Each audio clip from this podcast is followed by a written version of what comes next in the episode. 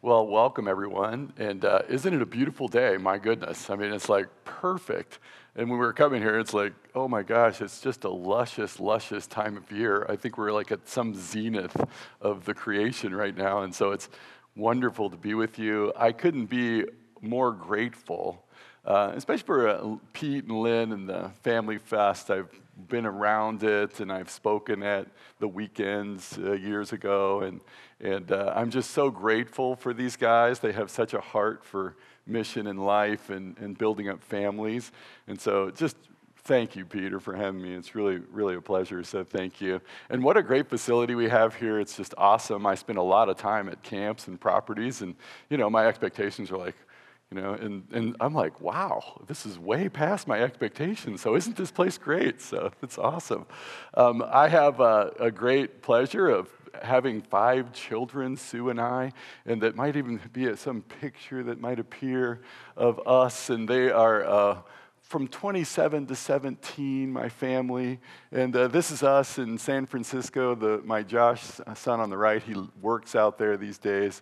And so Sue in the middle, my wife, she's uh, just beloved. She actually teaches at Hope Academy in inner city Minneapolis.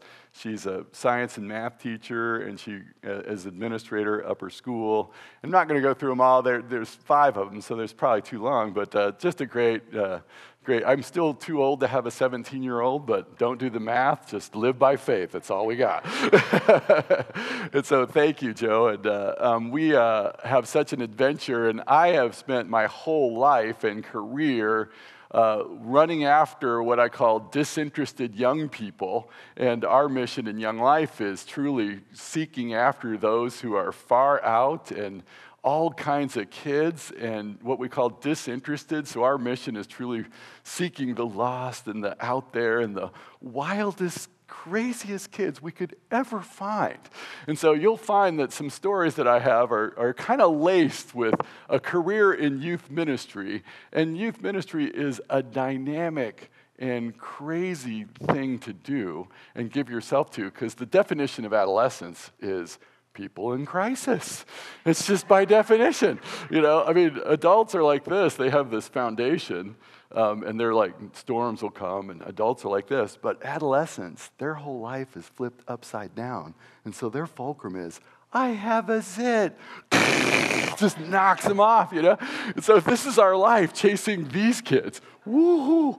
And uh, it's crazy time. And so we would spend our lives, and, and our whole bunch of leaders would get every kid we could possibly get on a bus going to some camp. We have one right up here in Pelican uh, Rapids called the Castaway Club. But we have 25 of these around the country. And so we would spend our lives just filling buses up. And there might even be a picture of a bus here that uh, it's, it's a you know Google image. This isn't real, probably. Oh, yeah, that's it. so, uh, but we would fill buses. It's like we're in the bus business, and we bust young souls out everywhere. And like crazy stories, like we'd pick up kids that ran away from home in somewhere in Nebraska and say, "Hey, get on the bus with us." We had some connection, and we like went and found this kid that was literally ran away from home, and we picked him up and took him to Frontier Ranch, best week of his life out in Colorado. And so we had these all these stories, and so. Uh, one time we had several buses going out to uh, Frontier Ranch, and, you know, we go through the night to get there. So it's, you know, it's like 18 hours or whatever. And uh, so you'd spend a lot of time on the bus, definition of wow. And, uh, and so we're on this bus, and, and we have a couple buses with us, and, we, and it's 2 a.m., and the bus driver, of course, has to take a little comfort station. And, and so I'm, I'm, I'm kind of awake, so I s- sit out by the door, and everybody's just, it was after camp, it was on our way back, actually. And, uh, and and I'm just sitting there, and all of a sudden, you know, we the bus driver gets back on, and and uh, so we get back on the bus, and we start going down the road. And one of the very responsible leaders in our group um, comes up to me and she goes, Brad,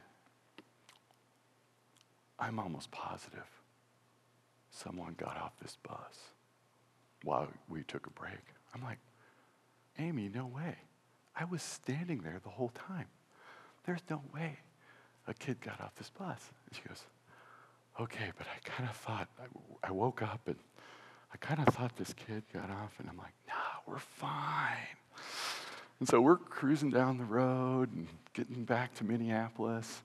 And, uh, and this was in Nebraska, I think, and off, of, off a rest area. And, um, and so we're cruising down I 80 or whatever it is, and, and all of a sudden, this 18 wheel truck just drives right next to us. And in the passenger side window is this kid going,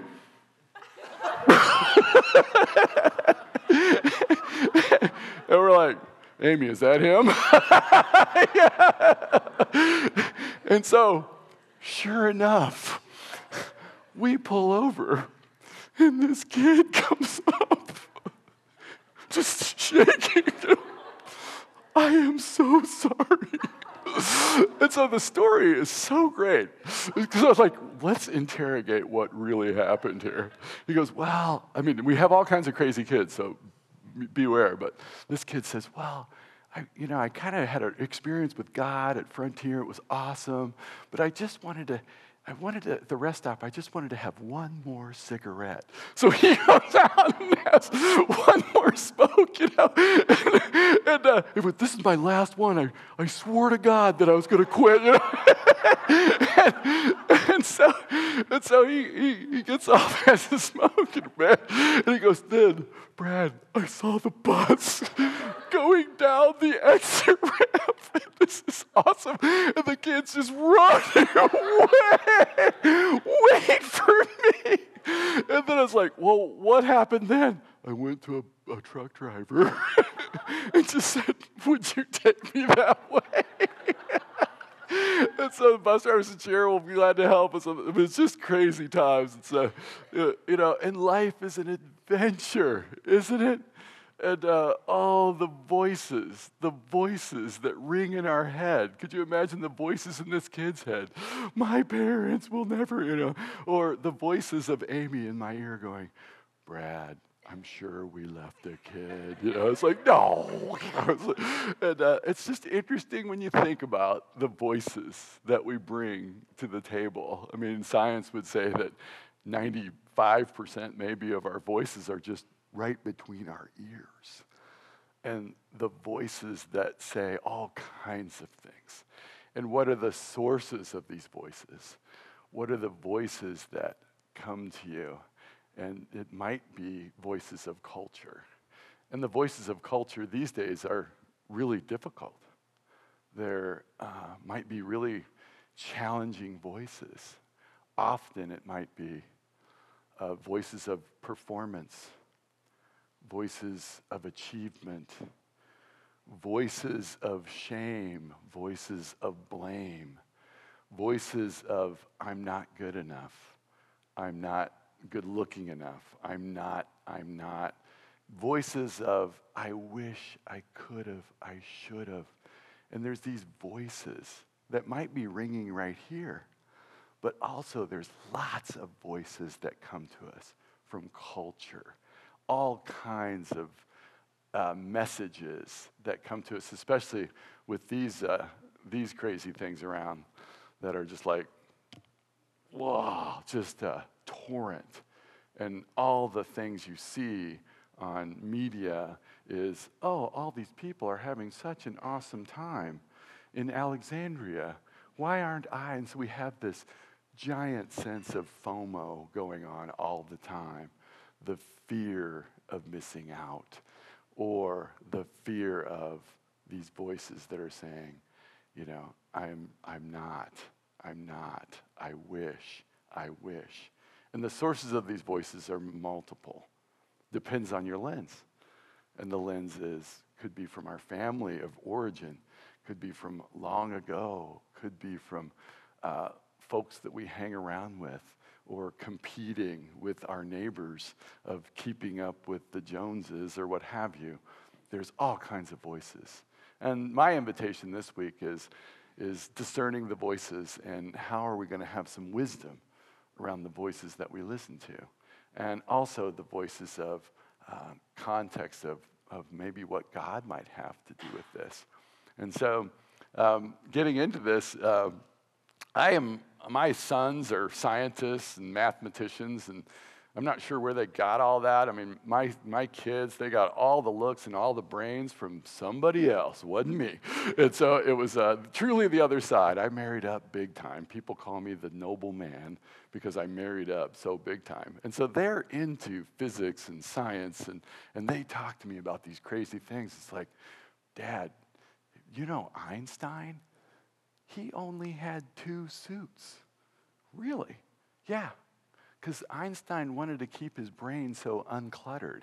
He only had two suits one for work and one for travel. Because he didn't want anything else to clutter up his brain about choices to make about what to wear. So he wanted to clear out his brain so he could think about unbelievable things. And so physics and relativity and all these things and how, and his his one thing if you read about him it's really interesting. His one thing is finding and he always thought he could see it. He always thought he could prove it. And throw this picture of Einstein. I think it's up there, Joe. And uh, yeah, crazy. Look at that crazy cat. It looks like a professor, you know. And so, um, but he always wanted to find this, and he said, "I can see it. It's almost there. I could almost prove it." And it was he called it the unifying force. The force that holds. It's like the universal glue that holds the entire universe together. And he always thought he could prove it. He always thought if I could just analytically prove that there is some force in the cosmos that has, is holding this whole thing together. And it's interesting to consider if you look at this uh, book, this love story called the Bible. And it's interesting, this story about almost proving the unifying force. The unifying force that holds the whole cosmos together. And in the very beginning, as we know, might know that, you know, God, you know, he had this group, he had a committee up there called the Son and the Holy Spirit. They get together and they create everything. And the really, really good news is that He created us. And it's really fascinating to look at, especially at the beginning of uh, the Gospel of John. And um, it's the first chapter. And this kind of gets into this a little bit is in the beginning was the Word. And the Logos, it's called, or actually the unifying force. In the beginning was this force. And the Word was with God, and the Word was God, and he was in the beginning with God. And all things were made through him, and without him was not anything made that was made. So Jesus and God, with the Holy Spirit, was right there in the beginning. And nothing, anything that was made, was made through him. And there's really, really good news about this today. And even in the Psalms, it says this that we are a product of that original creation. No matter how long it took, doesn't matter, long, long time probably, is that you were created. It says in the Psalms, He knit you together in your mother's womb. He knew you before you were ever even thought of by your parents. And it's amazing to consider. And in the, in, the, in the early beginnings of the Bible, it says, they made us, God, Jesus, the Holy Spirit, in their image. We are God image bearers. We were made in the image of God, Jesus, and the Holy Spirit. We made them in our image. And that is a very powerful idea. And just to unpack the image bearer is that we are amazing, wonderfully, incredibly created. In my world, I also get to work with all kinds of friends with all kinds of abilities, and some with really strong and amazing needs, but at the same time, unbelievably gifted. They are image bearers. We are image bearers from the beginning. And image bearing has some significant weight to it, and here's why. Not just considering ourselves, that God didn't make any junk, He didn't mess up. You are not a mistake. You are not even an accident. There's a reason and a purpose for you as image bearer. And that is amazing news. In the beginning, He created you, the image bearer. And the other good news about that, I believe, is that everyone, everybody is image bearing.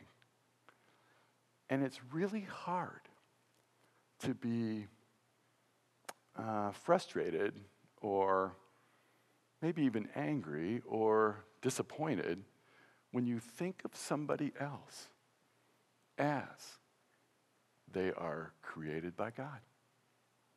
They are image bearers. It's very difficult to consider uh, another human being if you look at them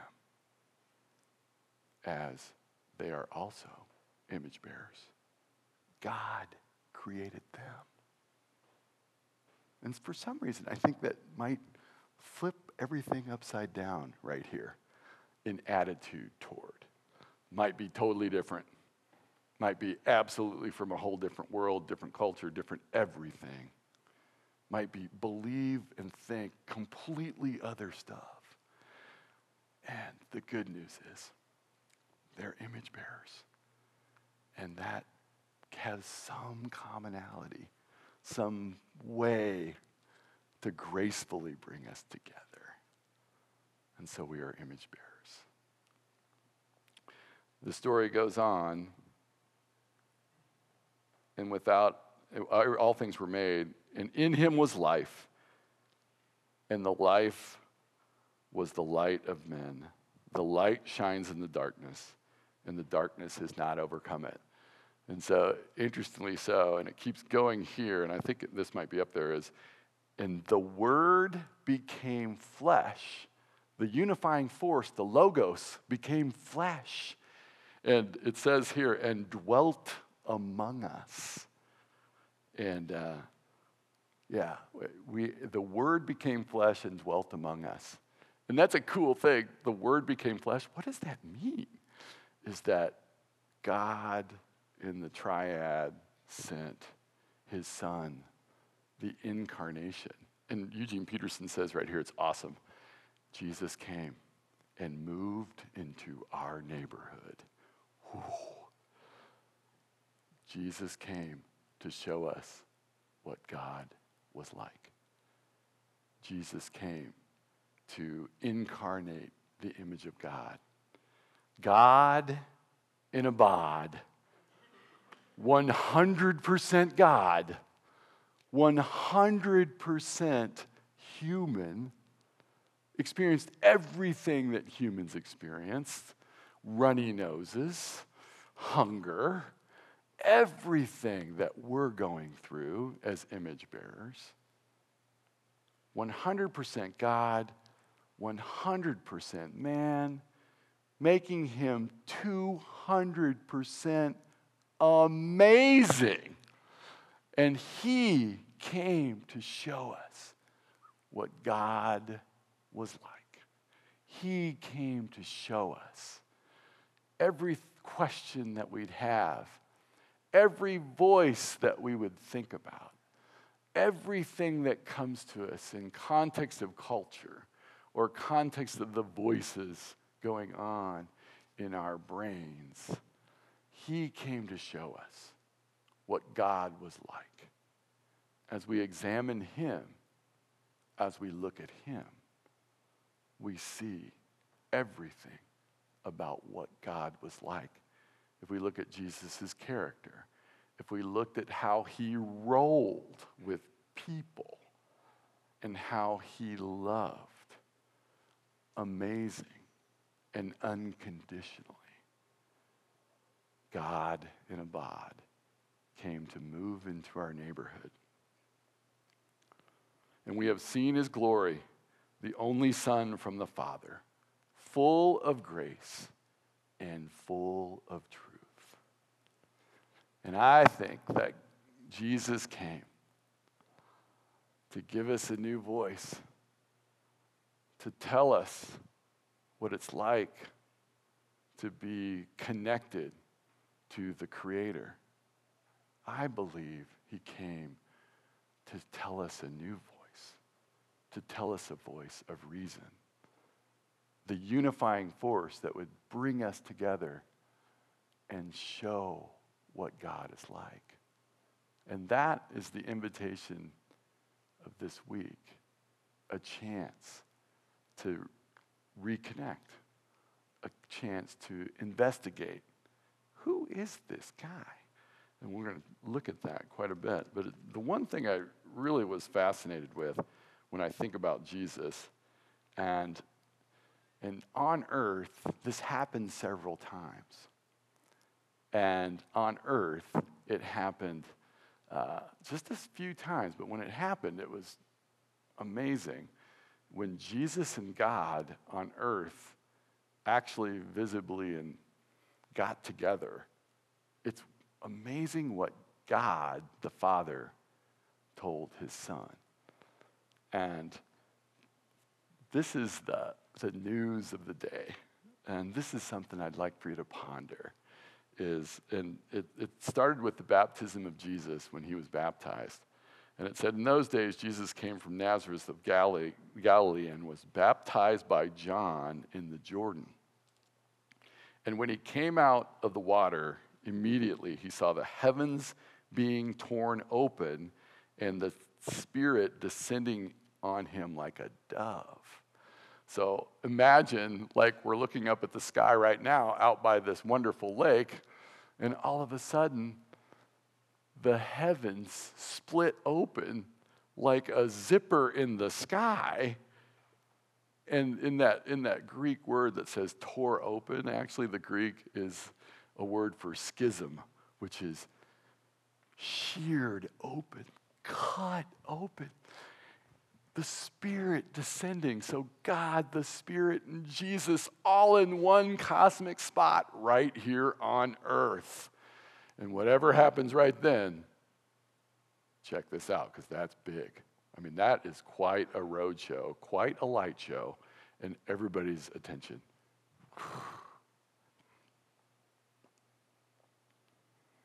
And a voice came from heaven whatever this, is, whatever this voice is going to say right now is big. Whatever this voice. And a voice came from heaven You are my beloved, with whom I am well pleased. You are my beloved. This is Father and Son together. And the words were not. The voice was not. You know, my, my, my, my kids say this sometimes. Well, Dad, don't be sorry, just be better. It's like, ah, there's a voice. you know, yet it wasn't a voice of shame. It wasn't a voice of guilt. It wasn't a voice of do better. Come on, son, let's go. was it the voice of the Father telling his son, You are beloved, with whom I am well pleased. And I would argue, venture to say, and this is us considering the voices that are coming at us, either here or from out there. I think that Jesus and his voice to us, the one full of grace, the one full of truth, he comes to us. Image bearers.